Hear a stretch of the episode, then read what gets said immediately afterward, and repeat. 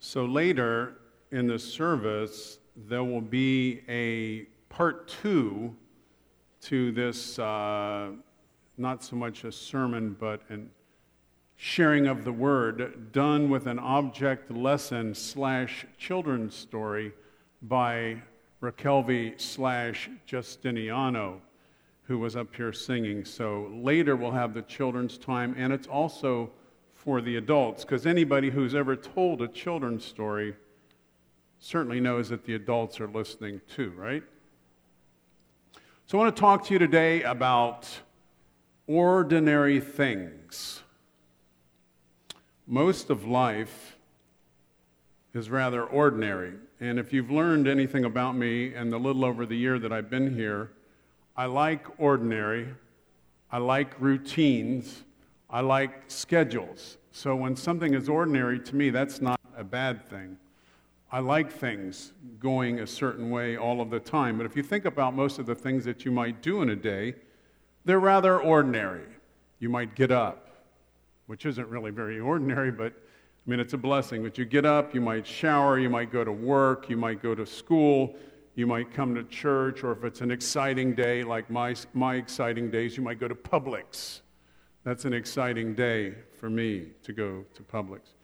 So you go and you do, and you drive in your car, and you walk your dog, or you walk your cat, or you walk your turtle if you have one.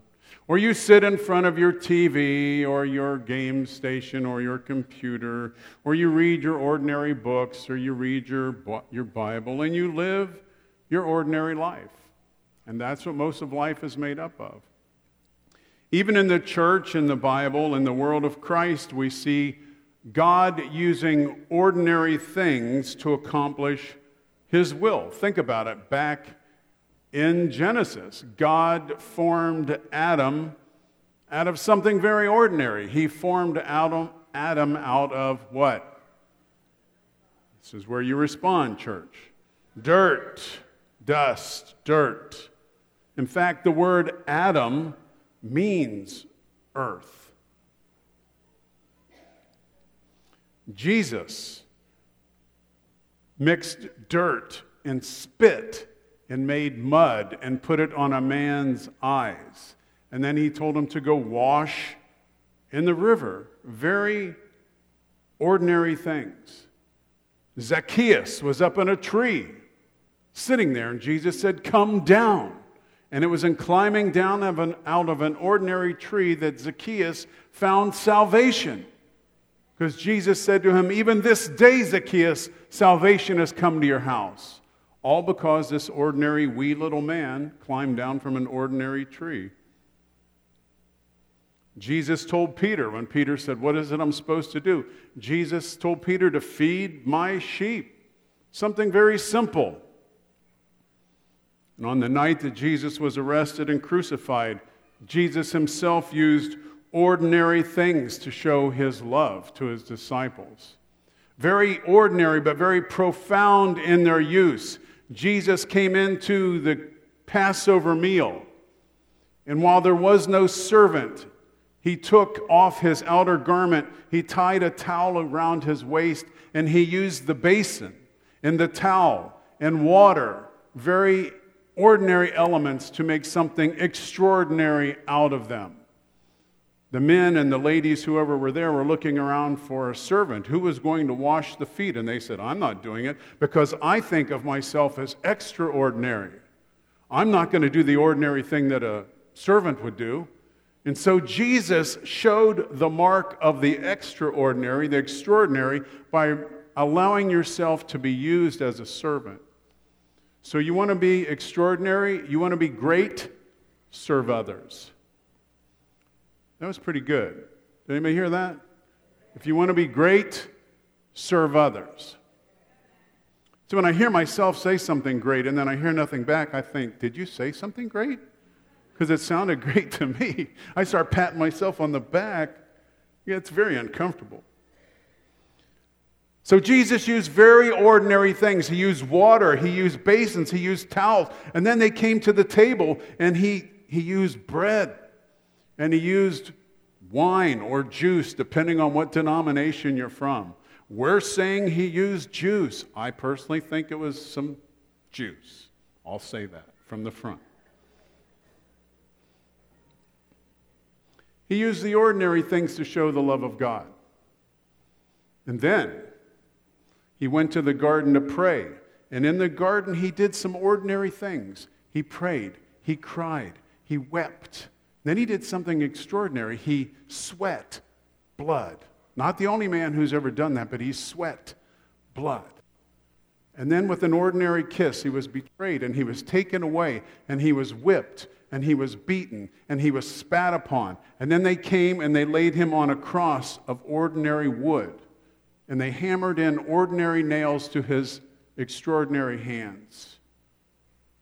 So, all throughout creation, God and Jesus and the Holy Spirit have taken very ordinary things and done something extraordinary with them because when God infuses something, it becomes extraordinary.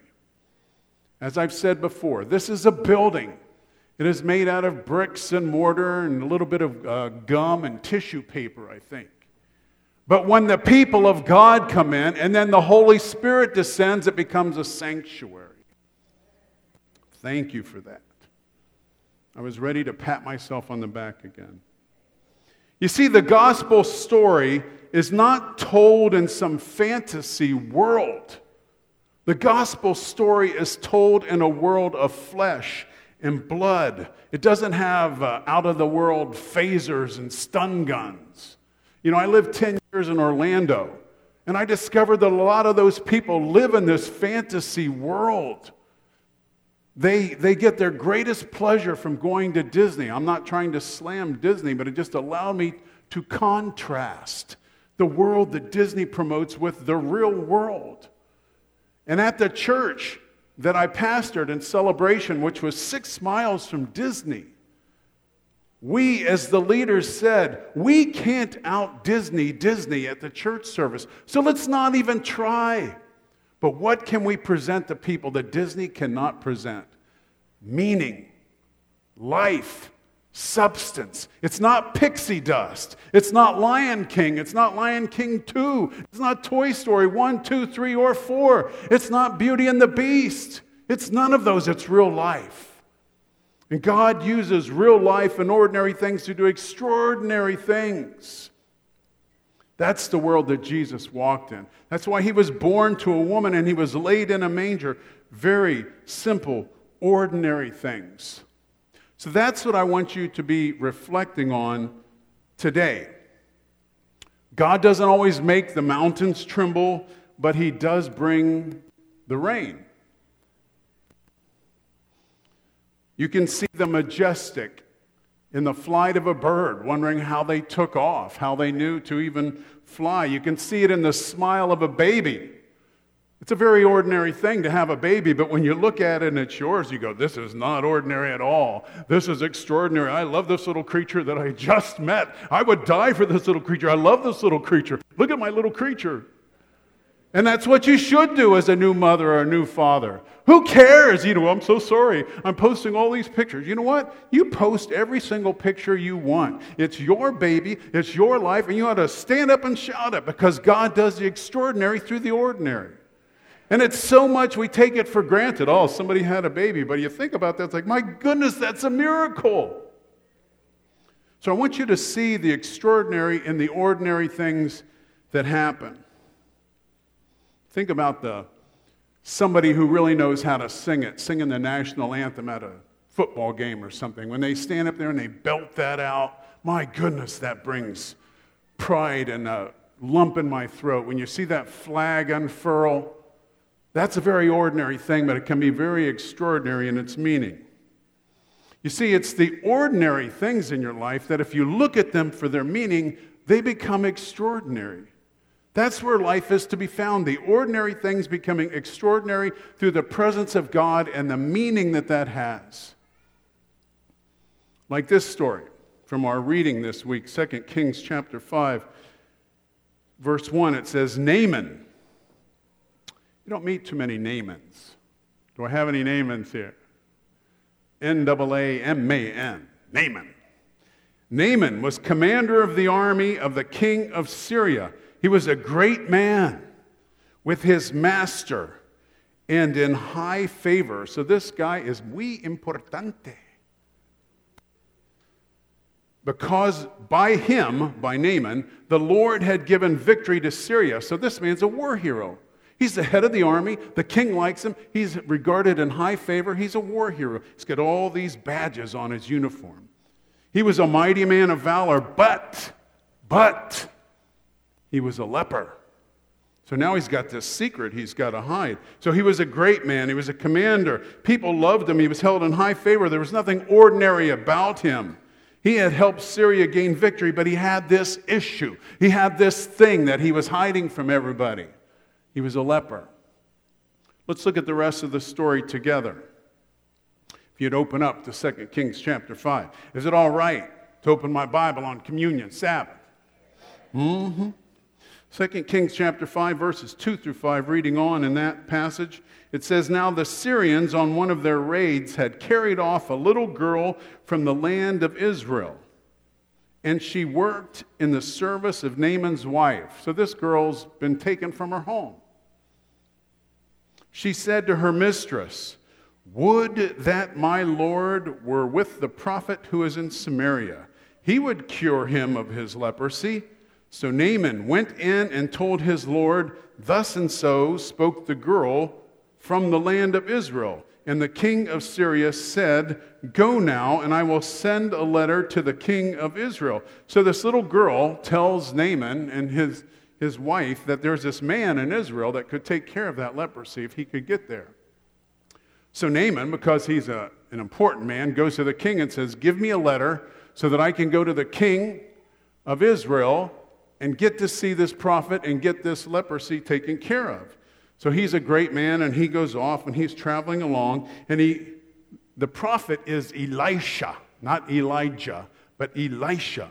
And Elisha heard that Naaman was on his way to Israel to go to the king to get permission to go to the prophet Elisha and have his leprosy taken care of. So Elisha sends a very ordinary messenger of his out to meet Naaman as he's coming down the road, who thinks he's a very important man. He's a war hero, he's a man of valor. He has a letter from the king telling him that he has permission to go to the other king, to go to Elisha, to get healed of this leprosy.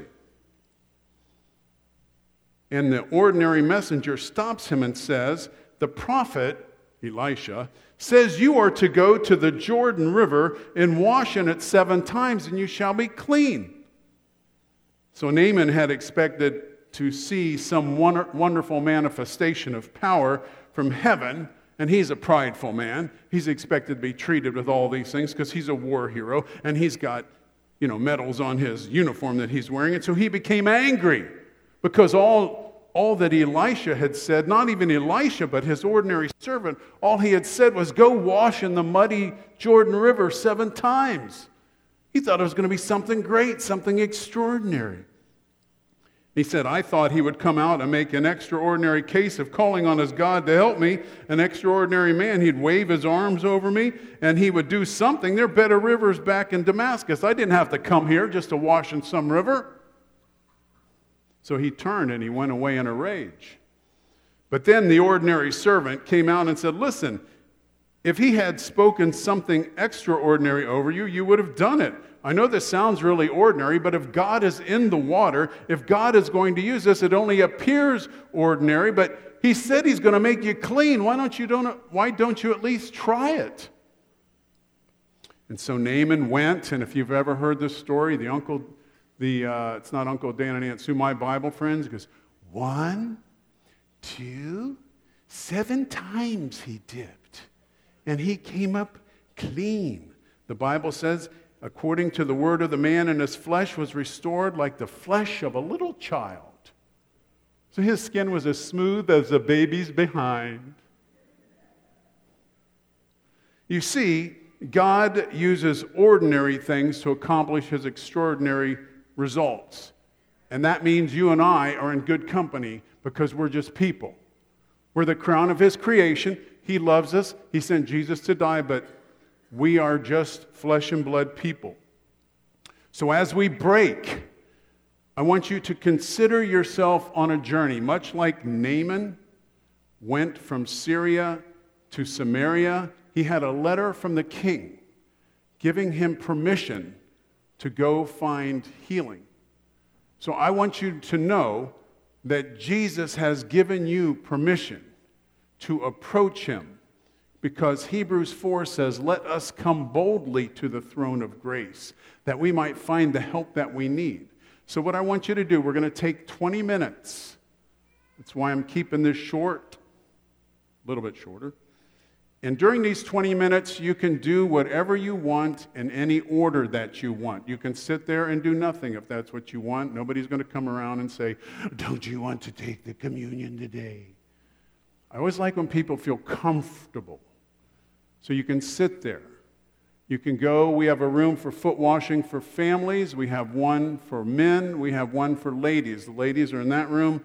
The men are in the youth room, and families or couples are in the fellowship hall. In each one of these spots, there is an elder or a leader who will help you or host you. And also at the end has a scripture card that Miss Fern Howard helped me make. Every one of these things has a scripture card. So you can do the foot washing first, you can do it second, whatever you want. This table has bread. So you take a bread, you eat it on your own. You can eat it as you're walking, you can sit down, you can eat it at the very end. We're not reassembling and eating bread and wine together. This has the juice.